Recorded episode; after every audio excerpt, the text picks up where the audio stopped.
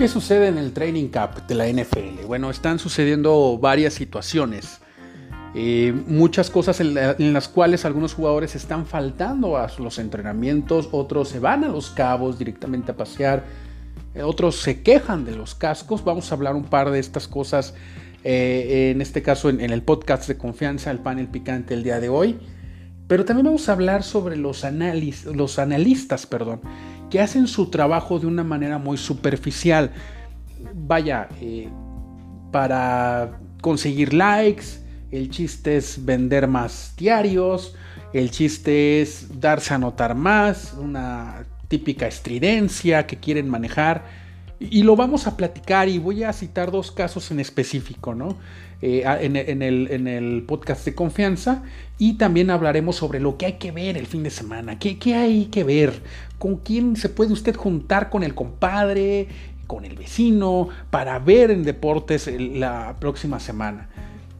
Pues arranquemos el panel de confianza, el panel picante. Yo soy Rodolfo López, bienvenidos.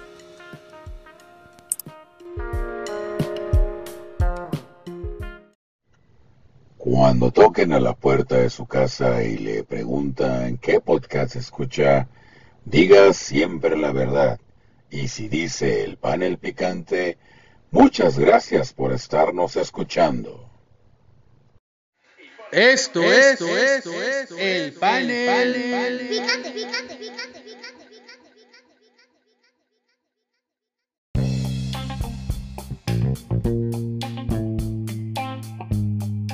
Bienvenido al panel de confianza, al panel picante. Obviamente, pues agradeciendo el, favor de su escucha el día de hoy. Mi nombre es Rodolfo López, nuevamente me presento. Y vamos a entrar en materia con un tema que para mí me parece importante, no tanto por el jugador, digo, realmente la llegada de Guillermo Ochoa ha sido mediático, pero quiero que escuchen esto. Después del Mundial del 2014, yo lo pongo todavía por encima del 2018. Después del Mundial del 2014 Keylor Navas y Ochoa. Keylor Navas termina yendo al Real Madrid. No, pero antes. O al Levante, no por eso, pero Levante, el, en el proceso, el camino de Levante fue que no era un equipo importante, fue el mejor portero de la temporada. Sí, pero no era, digamos, normalmente de Levante no te vas a ir a, jugar de titular al Real Madrid. ¿sí? O sea, lo que yo quiero decir es de que en algún momento Ochoa y Keylor Navas estuvieron en el mismo nivel. Hablando de la buena Copa del Mundo que tuvieron en el 2014. Ahora, ¿Es tan superior Keylor Navas a Ochoa como para que hoy Keylor Navas tenga tres Champions League y Ochoa sea el más goleado? Lo que pasa es que, no, no, Lo que pasa es que Keylor Navas está en un muy buen equipo de fútbol. No, espera, no, bueno, lo que te quiero decir, lo que te quiero decir, lo movieron mejor. El promotor trabajó mucho mejor con Keylor Navas porque no es tan, no es, digamos, para mí. Hágame usted el favor. El promotor movió mejor a Keylor Navas que el promotor, en este caso respectivamente, a, a Guillermo Ochoa. Bueno, aquí hay varias... Eh, bueno, la persona que hace este comentario es Francisco Gabriel de Anda, un connotado, abro y cierra comillas, comentarista de ESPN, que menciona que yo aquí obviamente los comentarios que haciendo a mi punto de vista desestima completamente lo que ha hecho Keylor Navas, eh, Keylor Navas en el Real Madrid, sobre todo en su carrera por Europa, al decir que prácticamente pues ha logrado lo que ha logrado gracias a su, a su promotor, ¿no? Eh, bueno, yo nomás le quiero recordar al señor Gabriel de Anda que pues ya han habido mexicanos en equipos grandes. Este es el caso de Chicharito Hernández que jugó para el Real Madrid y pues no pudo en este caso ser un, referente para este equipo por la cantidad de estrellas que hay. Me parece demasiado lamentable, o sea, me parece lamentable absolutamente ese nacionalismo y sobre todo el enfoque de Paco Gabriel de Anda de decir todo en la Liga MX, todo lo que venga del fútbol mexicano está bien. Todo está bien hecho.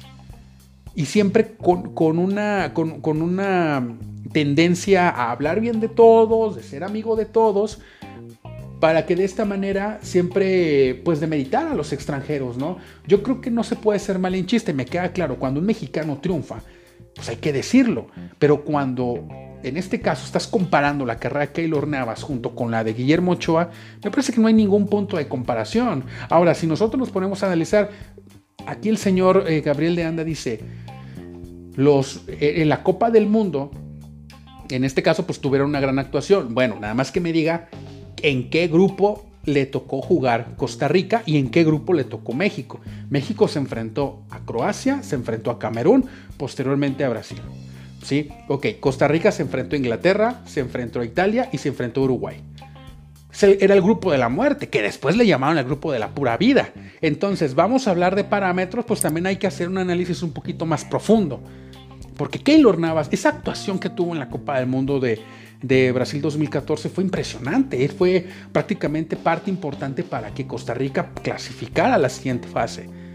Entonces, me parece una patraña absoluta que se le demerita la carrera de Keylor Navas solamente por justificar a Guillermo Ochoa. Y no obstante de esto, comentó que pues es un portero muy goleado Ochoa y que pues bueno, te acostumbras a ser goleado. Bueno, si Ochoa no tiene un buen representante, pues es un problema de Ochoa, obviamente. Ese no es problema de Keylor Navas. Keylor Navas ah, eh, aprovechó las oportunidades que se le dieron. Estuvo en la portería del Real Madrid, nada fácil. Nada fácil, absolutamente. Porque los ojos se centran obviamente sobre, sobre este equipo, ¿no? Son los ojos del mundo. Realmente. Entonces, jugadores latinoamericanos que han figurado en el Real Madrid, no hay muchos, señores. No hay muchos. Y de meritar los grandes logros que ha tenido Keylor Navas, no ha sido fácil. No ha sido nada fácil absolutamente. Ahorita, bueno, está en esa pelea con Tibón Courtois eh, en el arco, pero realmente Keylor podría ser titular en cualquier equipo de alto nivel en Europa, porque ya ha sido probada su capacidad. Y no solo eso, en Copas del Mundo también lo ha probado. Y con equipos de, gran, de alto, alto calibre. Entonces, ni tampoco es, es, malo Guillermo Ochoa como para decir, y digo, se, se abrió un debate, abrimos un debate en redes sociales eh, en días pasados, pero tampoco no puedes demeritar a Keylor Navas. Keylor Navas, ¿qué culpa tiene del nacionalismo de este cerebrado? Perdón. Ahí es donde nosotros decimos, necesitamos un periodismo un poco, o, o comentaristas que analicen las cosas un poquito más ampliamente. No puedes decir, ah, no, es que eh, pues el representante de Keylor Navas es mucho mejor que Ochoa, el de Ochoa, y por eso pues ha triunfado en la vida.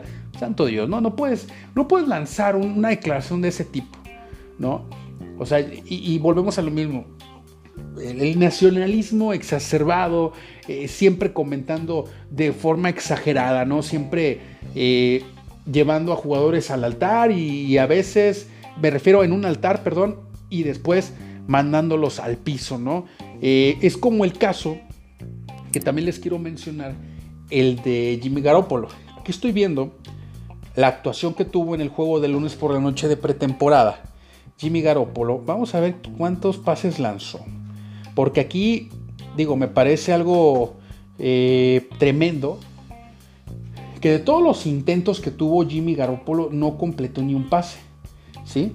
Entonces se habló bastante sobre su regreso, sobre pues ya tenía tiempo de no jugar y tuvo un 0.0 de rating. ¿sí? Aunque los 49 lograron la victoria 15-24 ante Denver, tienen una tarea pues sí complicada obviamente en elegir a un coreback. Este, este, este reportaje lo estoy sacando de marca, claro.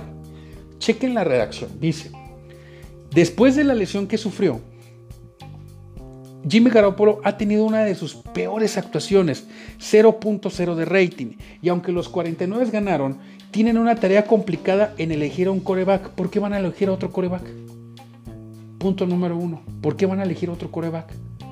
Ah, el cuate este que, escribió esto no sabe lo que le costó el traspaso de Jimmy Garoppolo a los 49 de San Francisco. No tiene idea del proyecto a largo plazo que se tiene con este jugador algo de verdad gravísimo.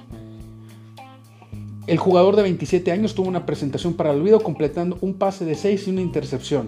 Eh, entonces, aquí el tema es, porque también lo dice Ciro Procuna, que lo mejor que le ha pasado en la carrera, o lo más notable en la carrera de Jimmy Garoppolo, es que era suplente de Tom Brady. Pues no, porque cuando él tomó el lugar de Tom Brady, mostró una muy buena cara el equipo de los Patriotas. Pero después volvemos a lo mismo, se demerita. Ah, no, pues es que los Patriotas es un equipazo y entonces pues él pudo lucir. Sí, pero Jacoby Reset no pudo brillar y estuvo también como coreback, como tercer coreback de, de, los Patriotas de Nueva Inglaterra. Entonces realmente se hacen unos análisis realmente vacíos solo para conseguir clics y Y sobre todo, eh, o sea, no entiendo por qué dicen que va a buscar San Francisco otro nuevo quarterback. Eso es falso totalmente. O sea, yo no podría ni siquiera decirlo. Inclusive la gente que es aficionada a los 49, por supuesto que no va a pedir que cambien al mariscal de campo. Si hay una competencia porque hay un novato que, que puede dar pelea y todo ese tema, pero pues eso se va a definir en los campos de entrenamiento y sobre todo en la pretemporada. Pero también la pretemporada no es un parámetro. ¿Quién dijo que es un parámetro la pretemporada? La pretemporada, el trading camp, ese sí puede ser un parámetro. Pero la pretemporada es para eso. ¿Cuántas series ofensivas estuvo Jimmy Garoppolo? ¿Cuántas? O sea, ¿lo vas a juzgar por una serie ofensiva? Que está regresando de una lesión y tú ya estás diciendo que lo mejor en su vida ha sido ser el mariscal suplente de Tom Brady?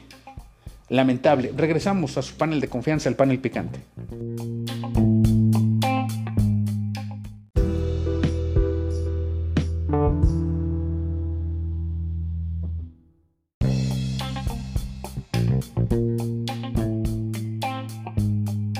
Vamos a su panel de confianza, el panel picante. Los juegos de pretemporada son eso, señores. Son juegos de exhibición, son juegos de práctica que realmente no te sirven de un parámetro para decir, sí, este, ah, pues jugó muy mal este jugador, este, pues prácticamente pues no sirve, ¿no? A ver, Joe Flaco comandó la ofensiva con 7 pases completos y 59 yardas. ¿Ya lo ponemos como MVP o cómo está, cómo está el tema?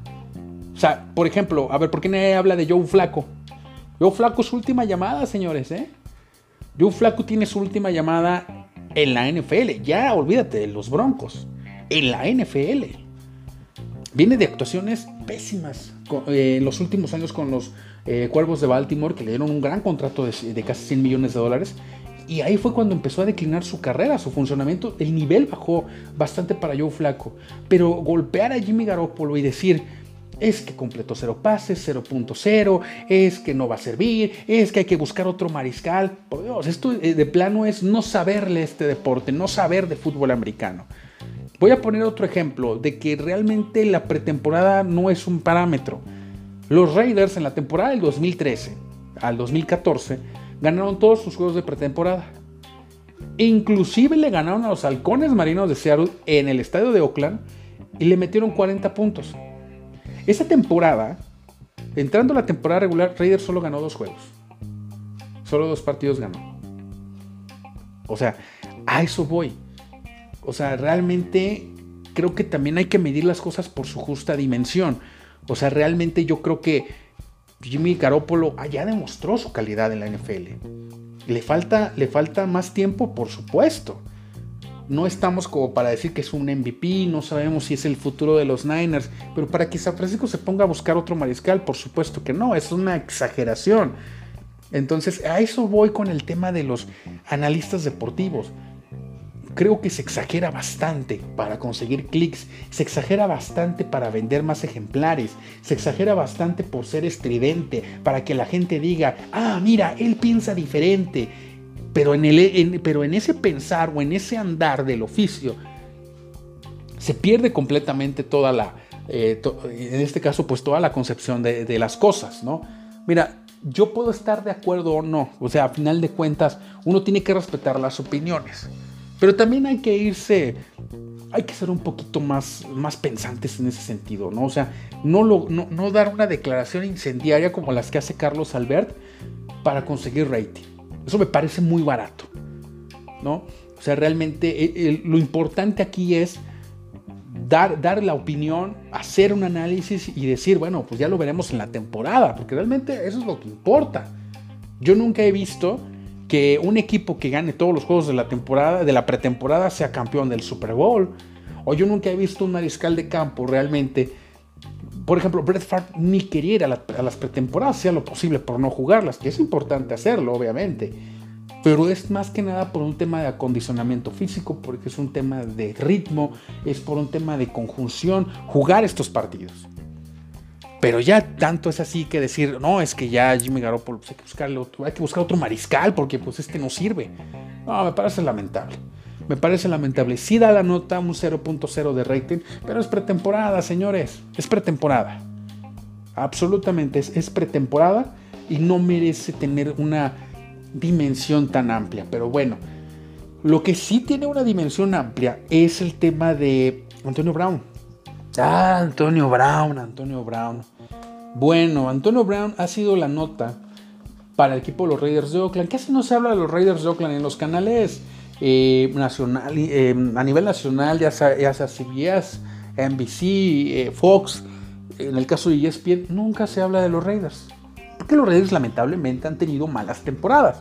Pero en esta ocasión se ha hablado de dos cosas en los Raiders. De la contratación de Antonio Brown y de los desplantes de Antonio Brown. Entonces, el domingo pasado no se presentó al entrenamiento, puesto que en la, hace un par de, hace unas tres semanas, John Gruden se molestó porque no estuvo presente Antonio Brown en las sesiones de training camp. Y todo esto ha sucedido primeramente por un tratamiento criogénico que se hizo en los pies. Y eso genera obviamente que no pueda caminar, eh, en este caso, cómodamente. Esa es una. Número dos, comenzó el tema de lo del casco. Una ridiculez absoluta por parte de Antonio Brown el quejarse del casco, ya que dice que le quita visibilidad. El casco es mucho más ligero, el casco es mucho, tiene una forma ergonómica que le permite en este caso poder tener mayor comodidad. Él menciona que tiene poca visibilidad y yo me pregunto, entonces ¿por qué Julio Jones no ha dicho nada? ¿Por qué Odell Beckham, eh, vaya que le gusta el drama, ¿por qué no ha dicho nada? ¿Por qué no ha dicho nada de Andrew Hopkins? Estoy hablando de la primera línea de receptores de la liga, de la cual forma parte Antonio Brown. ¿Es en serio Antonio Brown que va a realizar este tipo de situaciones? O sea, ni siquiera ha tenido dos entrenamientos consecutivos con el equipo de Raiders. John Gruden está muy molesto porque no tiene el personal completo. ¿Cómo va a arrancar la fiesta si no está la gente completa? Eso es algo muy, muy importante. Entonces, hay una gran presión. Mike Mayock, el gerente general de los Raiders, gerente general de televisión, porque les comento.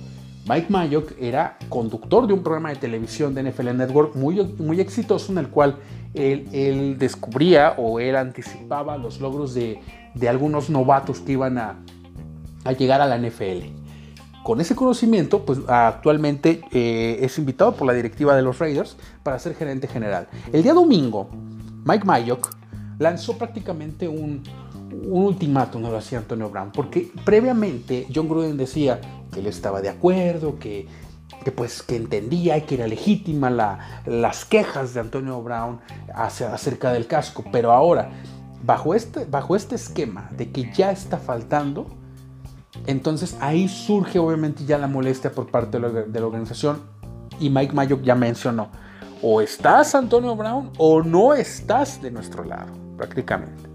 Entonces, eso es algo muy muy importante que se tiene que estar ya despejando en los, en los últimos días. Ya está a la vuelta de la esquina del inicio de la temporada. Antonio Brown ha hecho muy pocas prácticas con el equipo ofensivo hay una gran presión para que Raiders dé buenos números esta temporada. John Gruden eh, tiene una gran responsabilidad porque ya es su segundo año al frente de Oakland y ya se esperan resultados diferentes. Próximamente está la mudanza a Las Vegas. Y hay muchas, muchas situaciones obviamente que, están, que se están este, pues básicamente dando con este tipo de situaciones y el secuestro, porque yo lo considero de esta manera, Antonio Brown está secuestrando a los Raiders. Y no quiero ser estridente, no me lo tomen la mal. Pero Antonio Brown con este tipo de situaciones pretende secuestrar a los Raiders. Es decir, yo soy la niña más bonita del salón. Yo soy el bueno de la película, ¿no? Realmente es, lamentable el, nivel de protagonismo que busca Antonio Brown. Señor Brown, usted es el receptor número uno de Raiders. Busca protagonismo en el campo, no fuera de él, no haciendo estas payasadas. Realmente creo que Antonio Brown tiene que entender que eso no inspira a la gente. Hay un video que se hizo viral cuando juegan contra el equipo de, Dallas, en el cual hay unos aficionados que se acercan entre ellos un par de niños, y uno de ellos está llorando. No puede contener la emoción de que está saludando a Antonio Brown y lo abraza. Y Antonio Brown obviamente pues, se da cuenta de esto. ¿no? Entonces ese tipo de capítulos deben de servir a los jugadores para que le bajen de yemas, para que realmente bajen su ego. Yo entiendo, el ego es complicado y es muy difícil controlarlo. Pero lo que está haciendo Antonio Brown, insisto, no inspira a la gente. Y eso le puede traer repercusiones muy serias. ¿Quieres ser el próximo Le'Veon Bell? Antonio Brown? Sigue como, como lo estás haciendo actualmente. Regresamos al panel de confianza, al panel picante.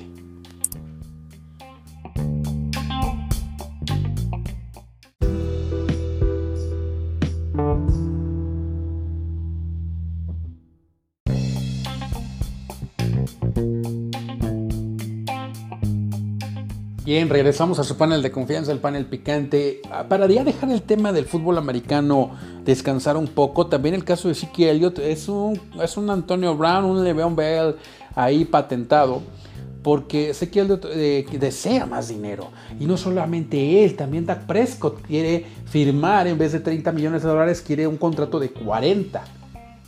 Entonces vamos a ver qué va a suceder porque ayer Jerry Jones en una entrevista, haciendo un chacaleo, le preguntaron, oiga, fíjese que qué, es lo que opinan ustedes, sé que Elliot, y él contestó, eh, sé que who, o sea, sé que quién.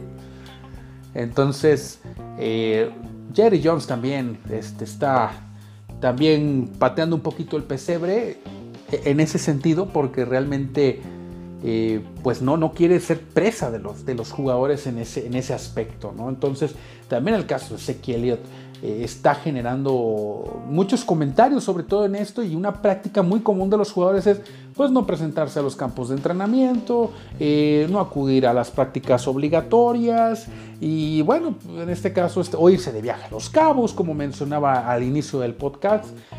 Entonces vamos a ver qué es lo que sucede, qué, de qué es lo que, se, lo que pasa en esta pretemporada, siempre que da comentarios la NFL, ¿no? Aunque sean juegos de exhibición, pues siempre, siempre hay este, cosas que comentar, pero sobre todo eh, hay cosas que comentar, pero ya entrando a la temporada ya es otro baile, señores, se los garantizo. Bien, vámonos a los resultados de la Liga MX. La liga que para Francisco Gabriel de Anda es la mejor del mundo, pero bueno, vamos a hablar de ella. Obviamente el equipo de Puebla, Puebla 0, Pachuca 4, le cuesta el trabajo a José Luis Sánchez Solá. Eh, no tardamos en verlo próximamente en ESPN. Bienvenido a tu casa, Chelis, le de decir José Ramón Fernández. Eh, prácticamente el Puebla pues, no, no, pudo, no pudo este, eh, en esta temporada o en este hizo de torneo corto agarrar un ritmo y lamentablemente pues cobra ya el puesto de José Luis Sánchez Solá, Atlas 1, Cruz Azul 3, Cruz Azul ganando bien, ganando de visitante. Esto es lo que les comentaba de Cruz Azul. Cruz Azul te puede perder un juego increíble y te puede ir y dar un manotazo en la mesa en un juego de visitante. 3 a 1 eh, el encuentro eh, por parte de, del equipo de, Cruz Azul tenemos aquí a los anotadores, Orbelín en a los 26 minutos y eh, Caraglio en este caso al 48, ya prácticamente acaba el partido, y perdón, y de penalti al minuto 49. Y por parte del Atlas de Guadalajara, Jorge Segura al 71. Atlas no va mal, digo, realmente eh, Atlas ha mejorado bastante, pero bueno, eh, no sabemos cuánto le dure, cuánto el caballo alcance en este caso, o si no es que se cansa el caballo, eh, coloquialmente hablando en el caso del Atlas, porque realmente se va a ir enfrentando a rivales de, mucha mayor dificultad. Y sobre todo, pues no puede dejar ir puntos porque está peleando el descenso. Y eso es algo muy, muy importante, a pesar de que tiene a la escalerita llamada Veracruz, que pues les ayuda a prácticamente a todos los equipos. Atlético de San Luis 1, Tigres 1 el sábado.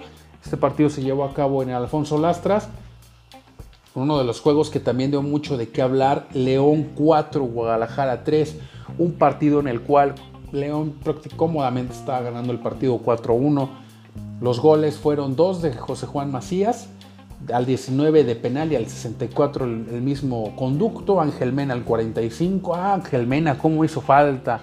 Los goles de Ángel Mena en la liguilla, pero bueno, eh, Jairo Moreno al 70 por parte de, Chivas de Guadalajara, eh, Alan Pulido al 38 y al 79 por, por tiro de penalti y Alexis Vega al 90 con 5 minutos. Realmente eh, el tema de la delantera de Chivas sí es algo que se tiene que, de lo que se tiene que, entrar en la conversación porque realmente Oribe Peralta ha trabajado mucho en, el tema de la delantera Alan Pulido está en la, en la cima de los goleadores Sí, nada más que el tema es que la mayoría de los goles han sido de penalti, pero bueno, eh, del Guadalajara, como mencionábamos en, capítulos anteriores del, del panel picante, esto va a ser una montaña rusa. Ganas un partido, vas a ser el mejor, pierdes, eres el peor. El tema es que recibe cuatro goles en este partido, su defensa se vio bastante mal, entonces hay, hay que...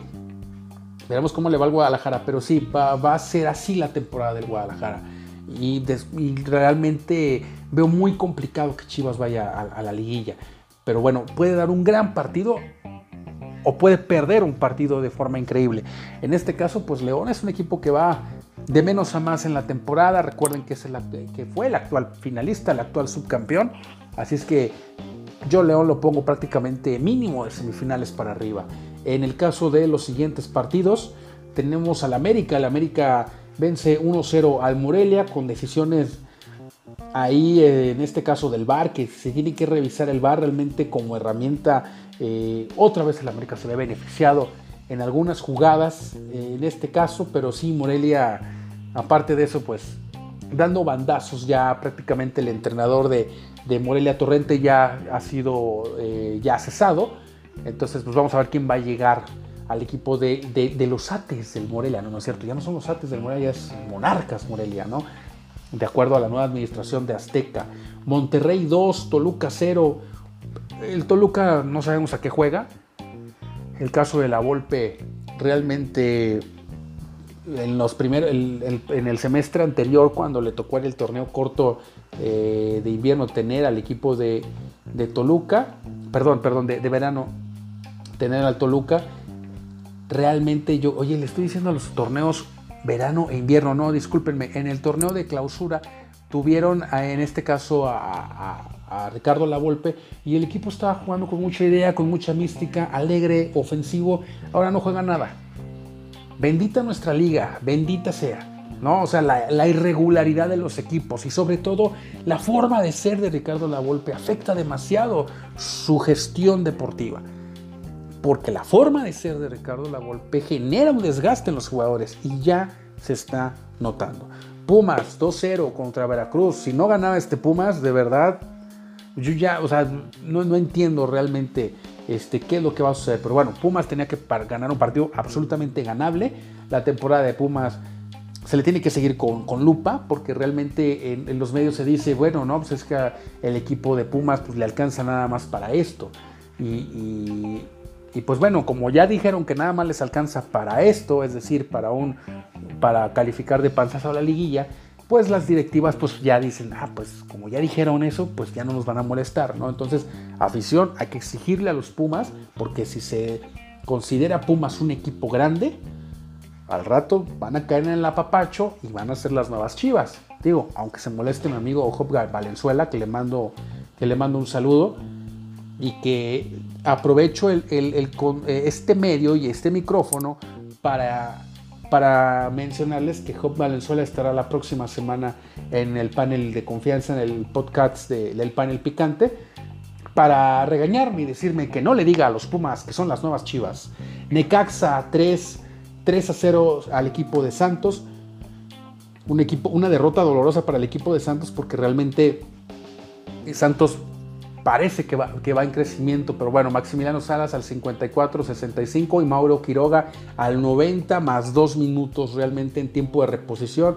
Necaxa ahora sí sorprende al, equipo de, Santos Laguna. Y en el último partido, en este caso de, la jornada eh, de fin de semana, el, equipo de Juárez cae ante el Querétaro. Un sorprendente Querétaro. Eh. Déjenme les digo que Querétaro ahí la lleva, ¿eh? A mí me gustó muchísimo contra Cruz Azul, un equipo intenso, un equipo con orden, un equipo con velocidad, dinámico, tocando bien el balón.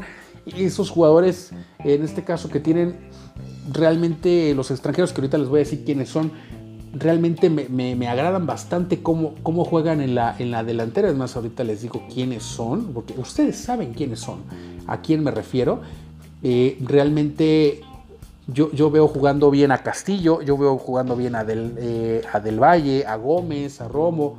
Entonces, en, la defensa también me gusta lo que está haciendo Escobosa, Pérez, el liderazgo que le pone Jair Pereira al equipo de, Querétaro bajo la dirección técnica de Víctor Manuel Bucetich. Creo que Eh, va bien Querétaro, me, me, está gustando este equipo de Querétaro y vamos a ver hasta dónde llega. Vamos a una pausa, regresamos al panel picante.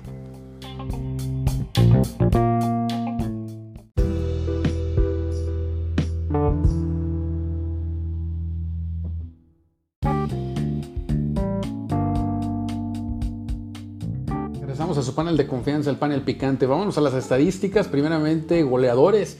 Primer lugar, Alan Pulido, empatado prácticamente. Hay un triple empate, un cuádruple empate, perdónenme.